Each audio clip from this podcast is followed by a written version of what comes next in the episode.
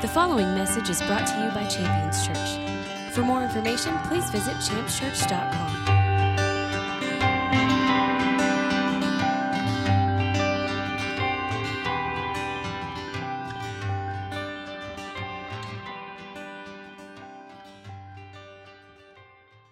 Excited to get into the Word in the new year.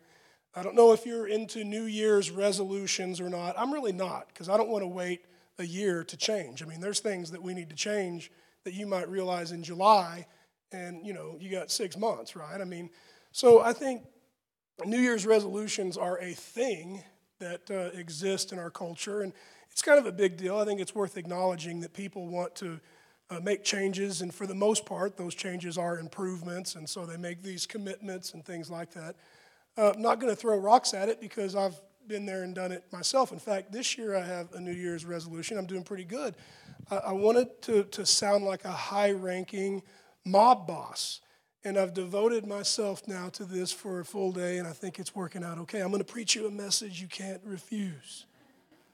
You got to forgive me. We've had some uh, uh, labors and, and things that are unpleasant for me. Uh, they create some allergies and things like that.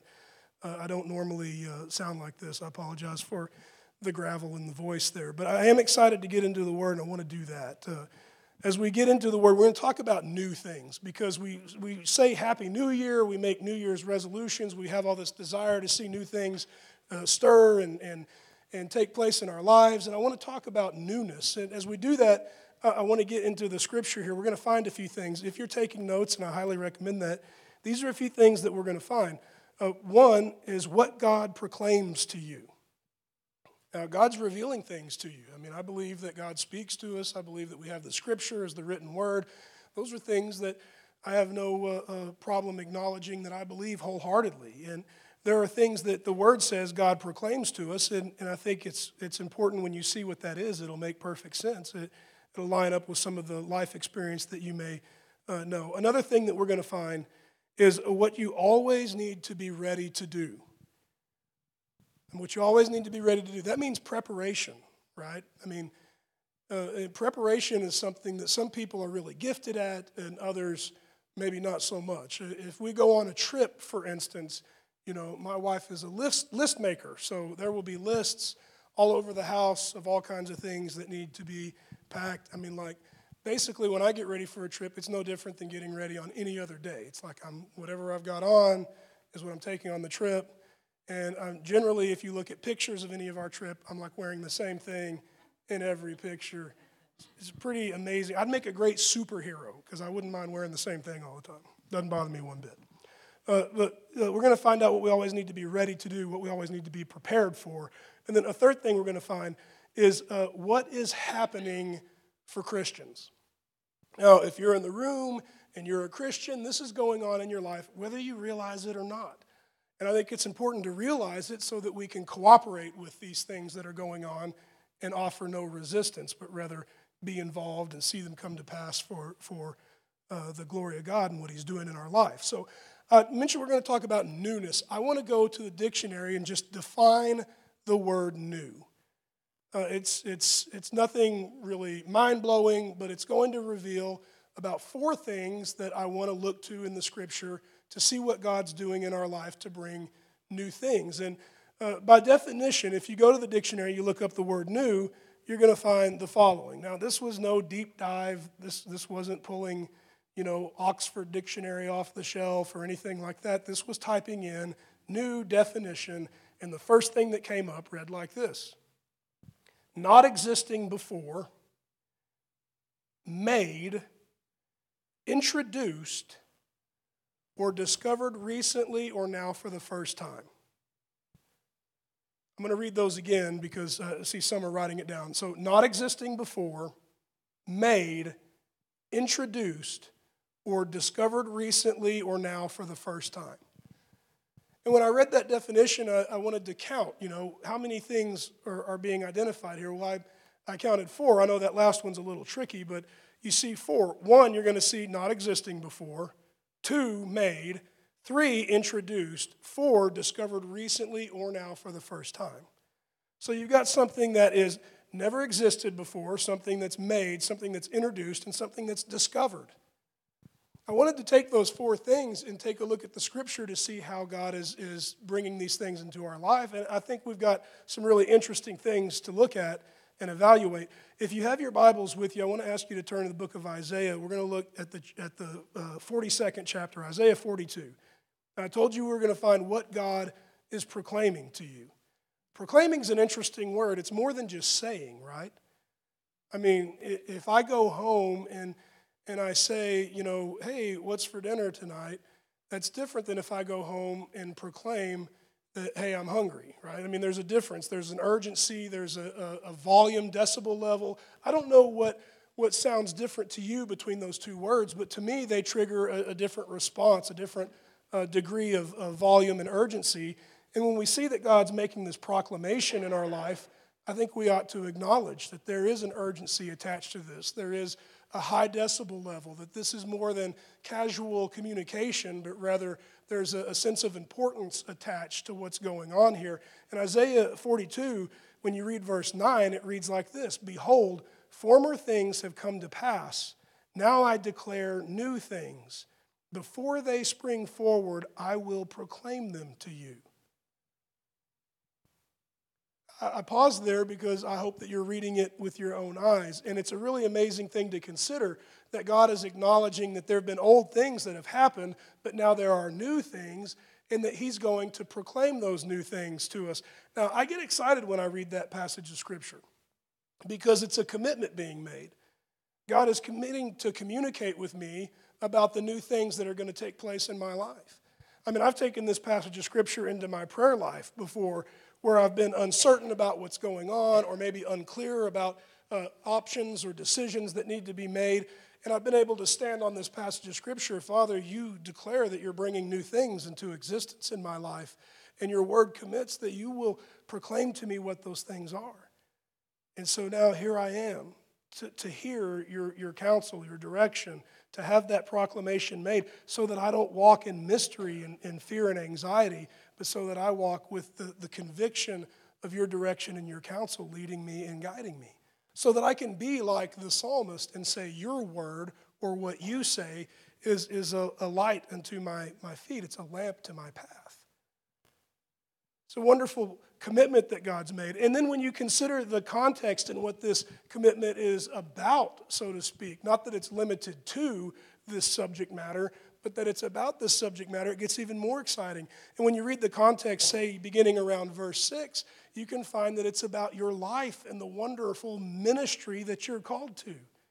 Your existence being this uh, evangelistic release into the world.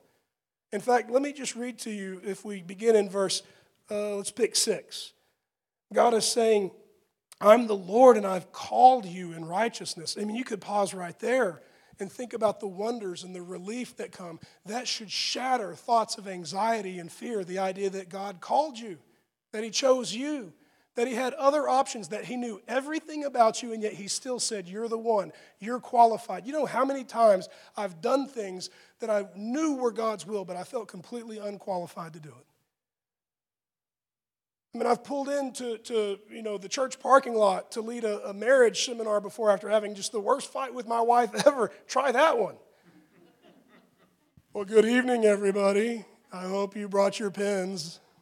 I'm going to tell you a lot of what not to do tonight.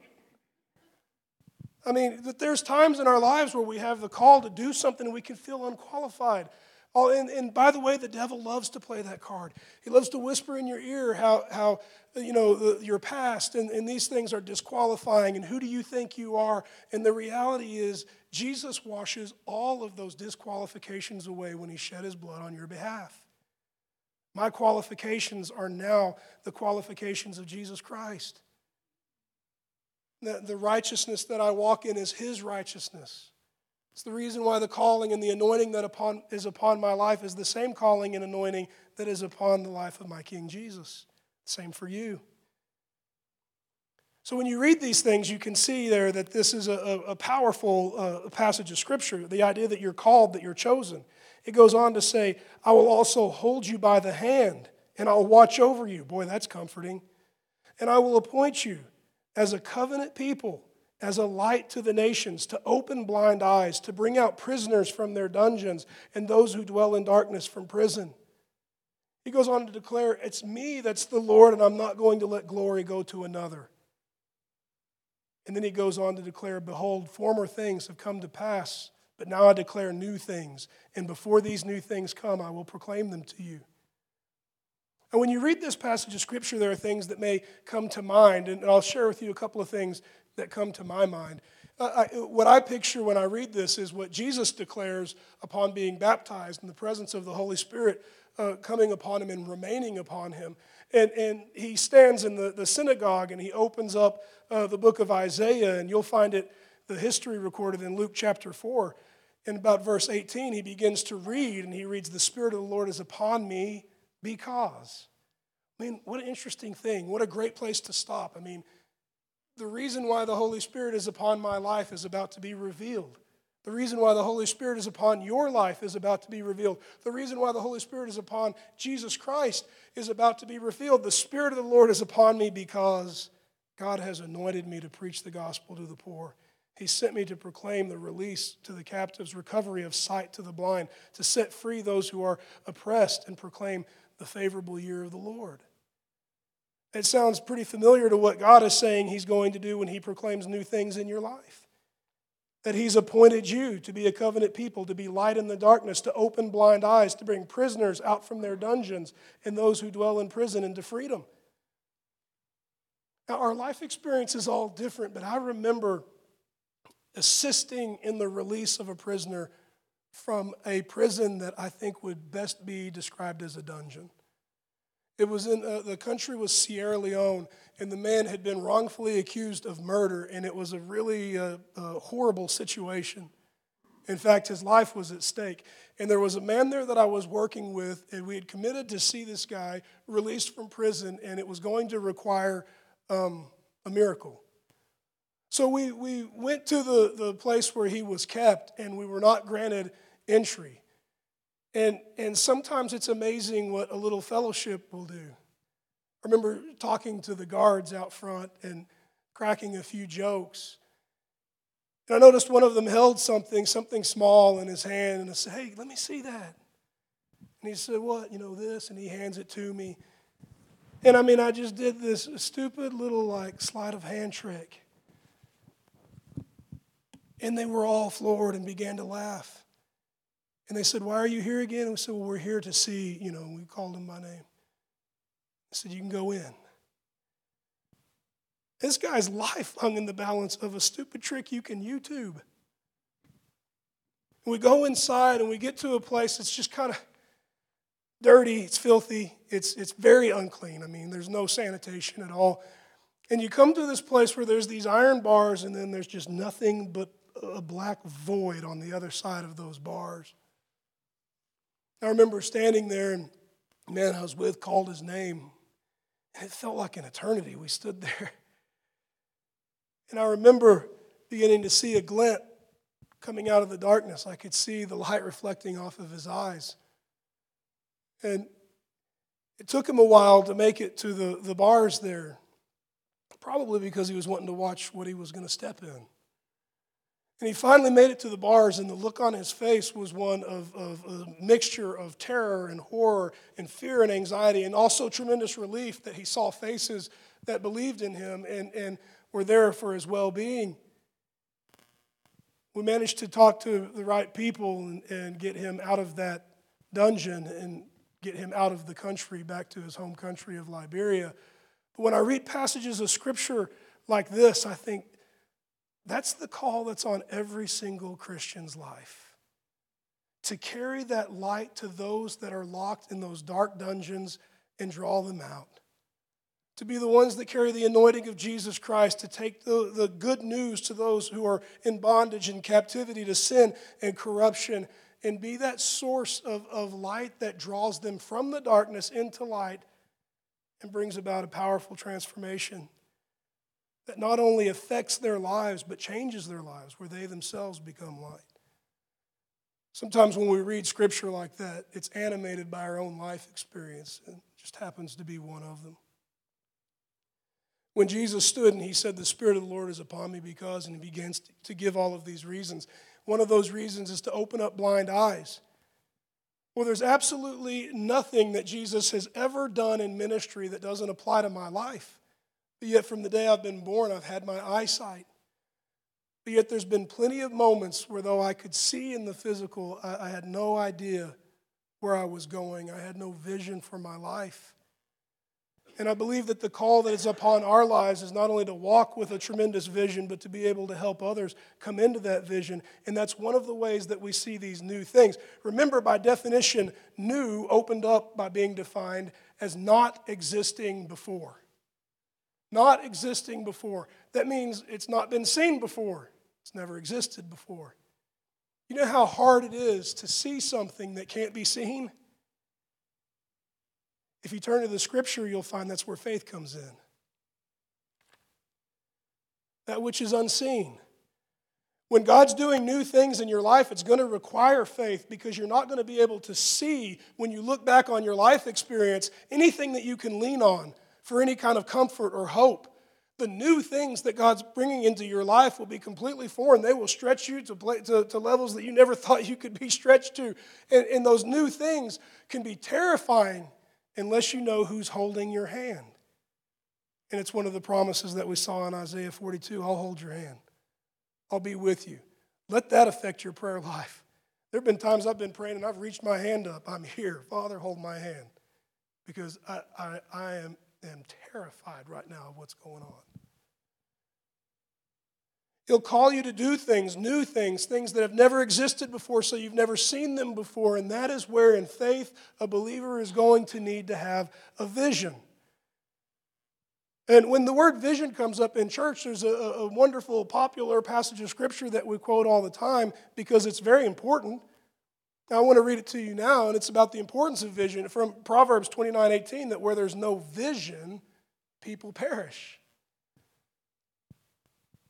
But when you consider that as it concerns new things, I think it takes on a new light. That it's not a, a lack of vision for no care or no concern, but it can be a lack of vision because what we want to see isn't there, it doesn't exist yet. And sometimes we've got to ask God to show us, Will you open my blind eyes? It's not that my eyes are blind, it's that it's impossible to see. And when God shows you a vision of things to come, it brings about a, a wonderful a comfort, a, a wonderful uh, uh, ease that would release us to do those new things, bring those new things to pass. Let me give you a passage of scripture here that would bear witness to this as we begin to, to move forward with the other uh, bits of the definition. From the book of Ephesians, Ephesians 1, I want to read verses 17 through 19. Now, it opens up with this declaration of what the Apostle Paul is praying for. Now, he's praying for Christians, so that's you and that's me. And as he's praying for you and me, he makes this prayer. He prays that God, the God of our Lord Jesus Christ, the Father of glory, may give to you a spirit of wisdom and revelation, that you would grow to know him more. And that the prayer would also be that the eyes of our heart would be enlightened so that we would know the hope of his calling, the riches of his glory, and the surpassing greatness of his power toward us. Those are wonderful things to know. When we're asked to do new things, when we're being stretched and we're, we're going in directions we've never moved in before, those things can be a challenge.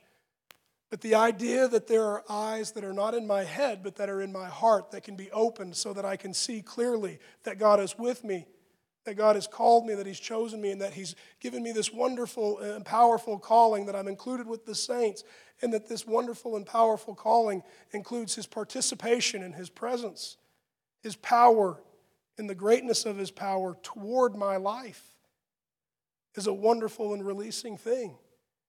God's definitely called us to new things, there's no question about that. New things are going to require vision or else there's too much room for anxiety and fear to prevail and keep us from moving in the direction that's new. I want to give you the, another uh, portion of that definition. Remember, existing is not something that uh, is, can be uh, defined as new, it's never existed before. Then the next thing is made. made, that new things are made, I, I think this is one that is worth thinking about. There's been a lot of times in my life where I've wanted God to, to do things or bring things where it just kind of happens. But these new things that God's calling us to are things that are going to happen uh, uh, intentionally with choice and with decision. I want to give you a, a, couple of passages of scripture here. Galatians chapter 6. I want to look at verses 7 and 8. Galatians 6 is going to open with this, this uh, call to, to be free from deception. And this call is something that I think you could place on every single passage of Scripture, but the fact that it's not placed on every single passage of Scripture calls me to think that there's an, an extraordinary attempt to deceive as it concerns what's about to follow. Whether that's a satanic attempt or a demonic attempt, or whether you know it's just carnal and men uh, uh, write off what God is doing and, and walk in a rebellious deception, I'll leave that up to you. But the passage of Scripture is this extraordinary declaration to not be deceived as it concerns what follows. Do not be deceived, God will not be mocked. Whatever a man sows, that is what he will also reap. For he who sows the flesh will reap the flesh and the corruption of it. But the one that sows the Spirit will reap everlasting life. Uh, this passage of scripture is one that I think is, is, is, no matter where you're at, it's moving. You can tell that there's a, a, a wonderful and tremendous amount of power behind the words that are being spoken. I tend to adjust one word when I read this passage of scripture because it's a word that affects its meaning to me. And it's the word flesh. Now, I mean, I've pastored for decades and I, I understand what the, the Bible means when it talks about flesh and carnality and things like that. Uh, but I think as it concerns our everyday vernacular, the passage of Scripture hits home a, a little deeper with the adjustment of that one word. And I want to adjust that word uh, to the concept of flesh being selfishness. Let me read this again with that one adjustment. Don't be deceived. God is not mocked. Whatever a man sows, that is what he'll reap also. For the one that sows selfishness will reap corruption and the one that sows the Spirit will reap everlasting life. I mean, when I do what I want to do, when I satisfy the desires or the lusts of my flesh, that's a very selfish act. It's 100% myopic, it's short sighted in every aspect of its existence, but yet so many people suffer the flesh or they suffer selfishness. It's the reason why the call to abandon the flesh and to take on Christ could also be described as the abandonment of selfishness and the taking on of a selfless attitude. The two are very much connected. When I mention new things are going to be made, this passage of Scripture applies to that, in that the things that we do will affect the life that we live.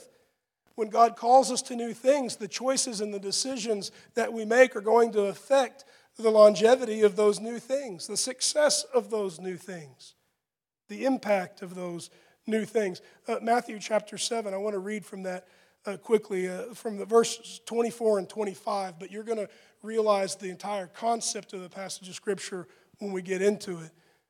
You know, Jesus is speaking. He says, Therefore, everyone who hears my words and acts on them may be compared to a wise man who built his house on the rock. The rain fell and the floods came and the winds blew and slammed against that house, and yet it did not fall, for it had been built upon the rock. You can make a, a slight adjustment with that word built. I mean, we don't really say it today, but if I said, hey, I built a house, I think it wouldn't be a stretch to say, hey, I made a house. And if new things are made, let's just make that adjustment as it concerns this. Doing the things that Jesus says, following his instructions, positions you to be compared to a wise man who made your house upon the rock. And when the rain fell and the, the, the floods came and the winds blew, it stood. Now, the opposite is revealed as bringing great destruction. When we don't follow the, the counsel and the direction of our King Jesus, it, it opens the door for uh, suffering when the rains come and the floods prevail and the winds blow. The result is a collapse. And the word goes on to emphasize a great collapse. So, as we consider God is, is calling new things into existence in our lives, I think it's important to realize these are things that are made. They're made by the choices and the decisions that you make. You're not going to get new results making the same old choices that you used to make. As God calls you into new convictions and, and a, a, a higher way of making your decisions in different aspects of your life, it's going to require actually doing things differently. I can tell you in my life, when God called me into freedom out of the bondage of addiction to alcohol, it meant making some serious changes. It didn't mean doing the same things, going to the same places, and behaving the same way as I always did. It required a, a new set of actions, a new way of thinking, behaving, and performing. So, things that are, are new, have never existed before, they're made, and then they're introduced. I think this is a really interesting thing to consider that new things are introduced. Within that definition of new, you see it's never existed before, that it's made, and then that it's introduced. Introduced is something that I think needs to have our, attention given from the perspective of the scripture. I mentioned to you before we're going to find uh, what you need to always be ready to do. Always be ready to do. We're going to find that in this next passage of scripture. So God's calling you to new things. Those new things are going to be things that require vision. They've never been seen before. They're going to require you to make different choices and decisions than you used to make before. And as the world begins to see you doing things that have never been seen before, that they've never seen you do before, making choices and decisions that aren't in accordance with your past habits and rituals and traditions, all of the sudden, that introduction is going to be met by the world's opinion.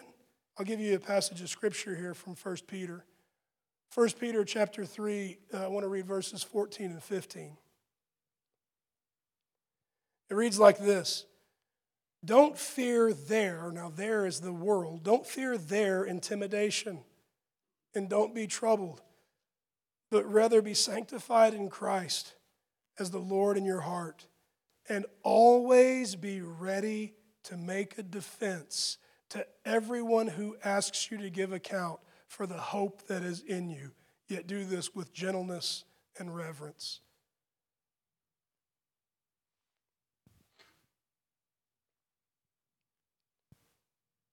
It's a pretty interesting thing to think about that there's going to be a, a, an awareness of the changes, the new things that exist in our life.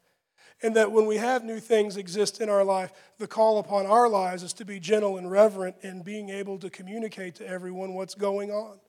Now, there's a, couple of different translations for defense, and I almost went with a different uh, translation here, a, a different uh, uh, interpretation, but I left defense in there on purpose because I believe it's the right word. The only challenge is, is that when I read the word defense today, I think of being defensive, which can be a bad thing. The reality is, it's not talking about being defensive, it's talking about being able to explain why your life is different, why you're doing new things. And I want to offer this to you because it's something that I, I think is worth considering. If you can't explain it,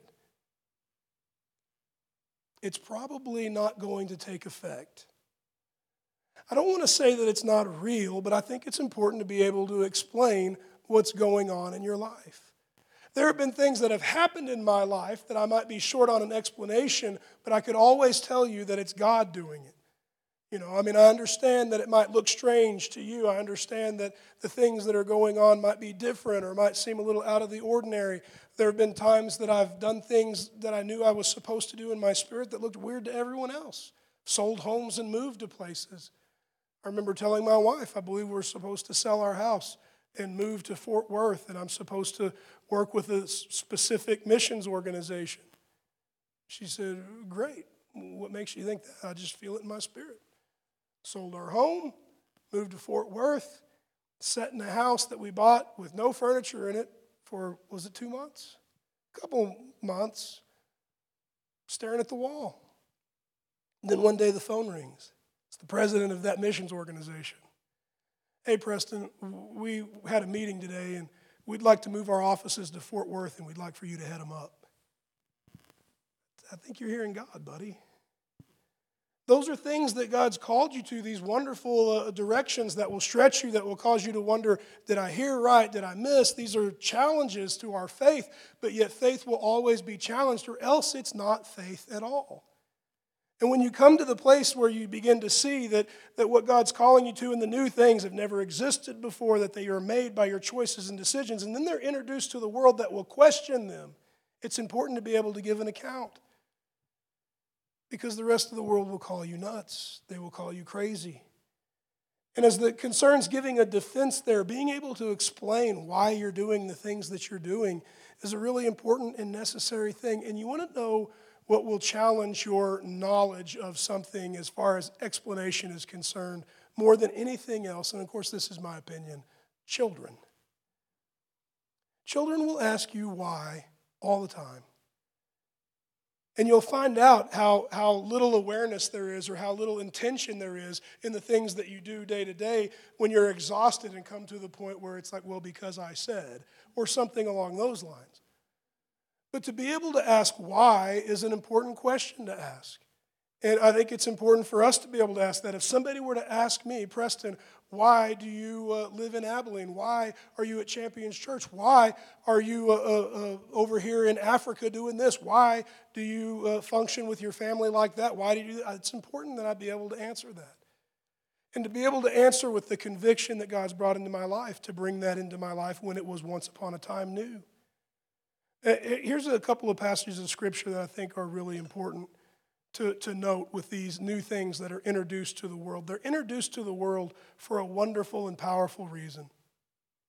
Uh, Jesus says this in Matthew chapter 5 and verse 14. He says, You're the light of the world. You're a city that's set on a hill that can't be hidden.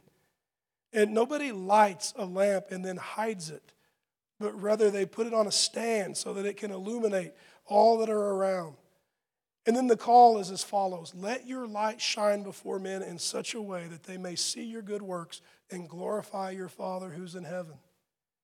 That is what I believe giving a defense is. That's what I believe making that explanation is. It's revealing that God is at work in your life so that He gets the glory when wonderful things happen.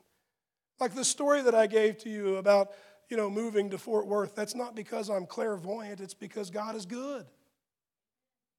And these are wonderful things to share and to celebrate with others because God is doing wonderful and new things in our life. That we may walk a life filled with faith, a life that's pleasing to Him. And then there's another reason for these things because it brings about victory.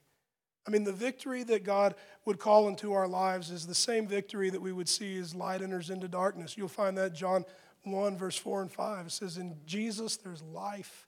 Life is the light of men. Light shines into darkness, and darkness doesn't overpower it or doesn't overcome it. If He's made you to be light in this world, He sent you out to do new and great things. He sent those things out into the world so that the world can see them, so that your life becomes a living testimony of God's goodness. And all of these new and wonderful things that God's called us to are things that will glorify His name, that'll be very evangelistic.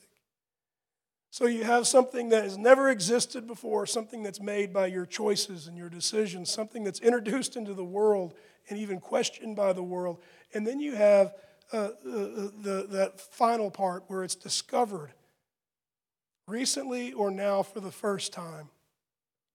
And when I read that part of the definition of new things that, uh, that would define new things, it, it was hard for me to, to decide what it was that was being communicated there. I mean, to define new as discovered or, or recent, uh, uh, discovered recently or now for the first time, I kept getting hung up on the word first, and, and, and those were things that, that my mind just couldn't escape from. And then I realized the wonder of this portion of the definition isn't in the idea that it's a first time, it's the idea that it's discovered. Let me read that to you again. I'm going to try to share it to you in the least confusing way that I possibly can. By definition, new is defined as discovered recently or now for the first time. I think that, when you consider the word discovered there, it's pretty interesting to me to think about, and it begins to make sense uh, as it concerns my Christianity and the things that God's doing in my life. I mean, something that is discovered recently or now for the first time is something that could have been there for a long time. It's just been discovered recently or discovered now for the first time. That word discovered is an amazing word to consider. If you look at the etymology of the word discovered, it's from two parts.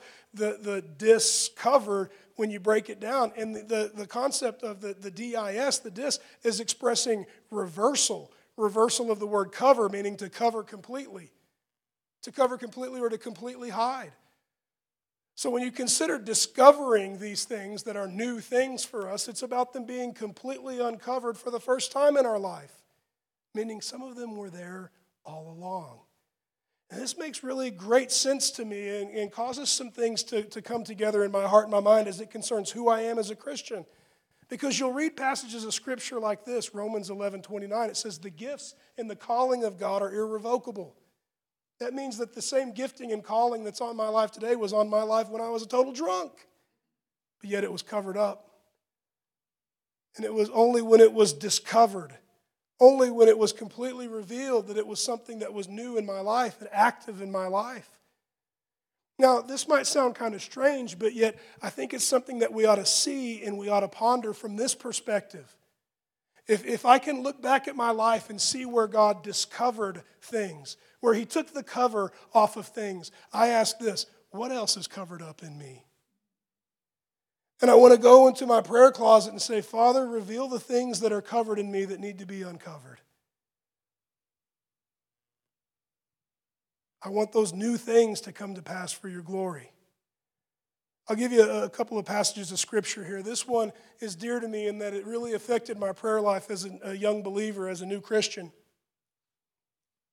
comes from the Psalms, and Psalms are a great place to find inspiration for your prayer life because they're very inspired prayers for the most part. In Psalm 139, uh, in verses 23 and 24, the psalmist in prayer is asking God to do something. Listen to these wonderful words that he asks God to, to perform on his behalf. He says, Father, search me, O God, and know my heart. Try me and know all of my anxious thoughts. See if there be any destructive way in me, and lead me in the way I should go. I mean, basically, what he's saying is, I, I need stuff discovered. I want things discovered. I want the way that I need to go discovered. I want it uncovered so that I can see it. It might be new to me. It might be a fresh revelation. It's been there all this time that you've called me to function as, as this in ministry, or you've called me to function as this in the community. You've given me all that I've needed. It's been my calling from day one, but it's only now that I see it because you've uncovered it before my eyes. And even though it's new to me, it's been your plan all along. God's doing new things in our lives, but it doesn't mean that it's new to Him. We can ask God to search us and reveal the things that He's called us to. And these are the, the things that I want to inspire myself with and you with this morning as we celebrate a new year. That a new year can mean new things, that those new things will be things that we've never seen before, which means I don't want to lean on my own life experience, what I've seen and what I've known, but I want to go to God and say, God, give me a vision. How can there be anything new but you show me that which I've not seen before? Give me a vision for this year, a vision for my life, a vision for my marriage, a vision for my kids, because if I only do what I've already done, I'm not going to get anything new. And I want to get new results, results that bring you honor and glory. And, and to know that these are made by the choices and decisions that we make. Father, show me what to do. Let the counsel of my King Jesus be present before my eyes every day in the choices and the decisions that I make. Cause me to pause and to seek your counsel, to not function out of my own arrogance or out of my own selfishness, but to look at your word and to hear your direction and to follow after your way. And then let it be introduced to the world. Let it be evangelistic that the world would see that my life is different. And when they come to ask, let me be able to tell them because you're mighty, because you're good and you're faithful, because you refuse to abandon me to the ways that are destructive to my life, because you refuse to see my marriage end in divorce, because you refuse to see my sons led astray, because you refuse to see my business go under, because you refuse to see me waste away to nothing, because you love me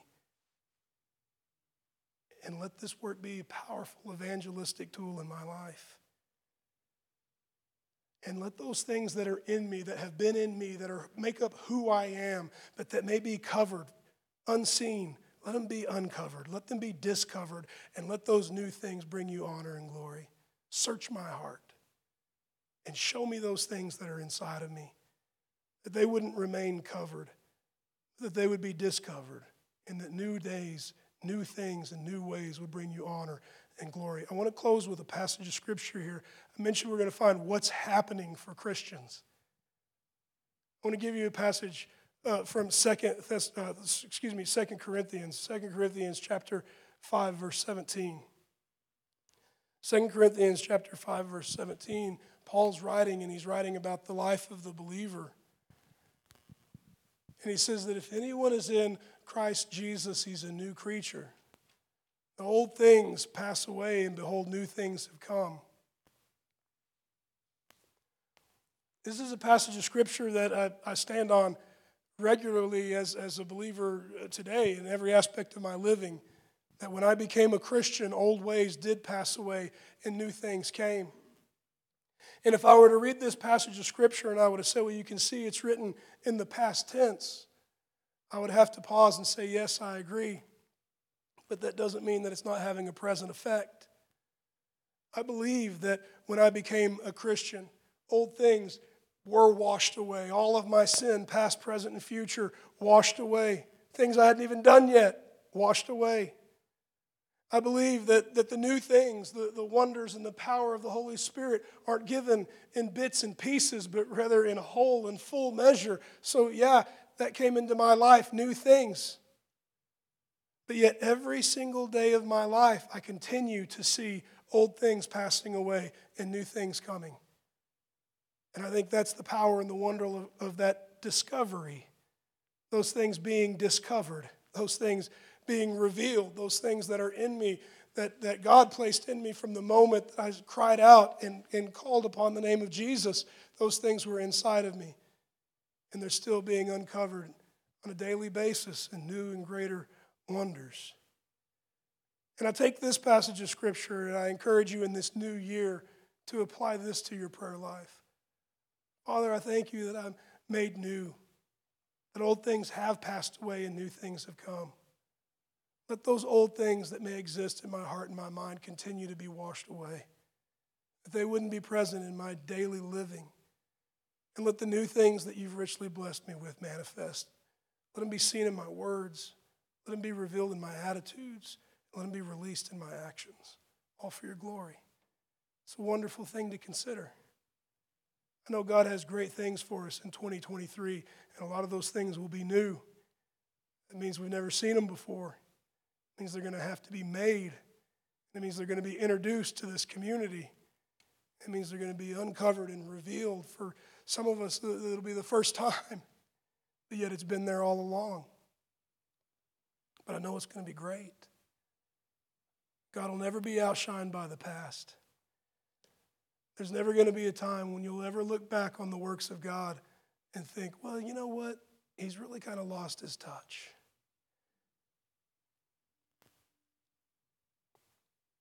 His glory is always going to continue to put us in awe. It's the reason why we'll praise for eternity. That means there'll never be a single moment of eternity that won't be better than the one that just came before it. And there won't be a single uh, moment in eternity that won't be bested by the one that comes after. We are in store for uh, uh, amazing things. And it's not just things that we'll see or things that will happen to us, but things that we're called to do. It's who we're called to be. And those new things are the things that God is revealing and bringing into our life through the power of the Holy Spirit and the presence of Jesus Christ. I want to ask you to stand with me this morning.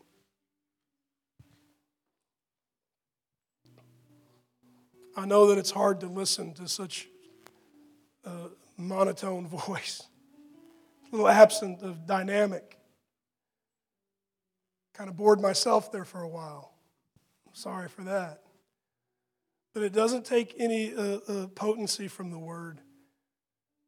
God is calling us to new things.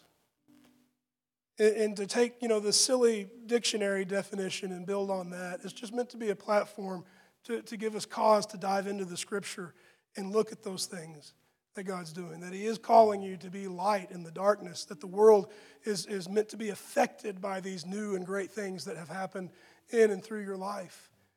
And that these things are things that are affected by our choices and our decisions, that these things can even be a, a, a concerning and, and produce a, a sense of, of wonder because we've never seen them before.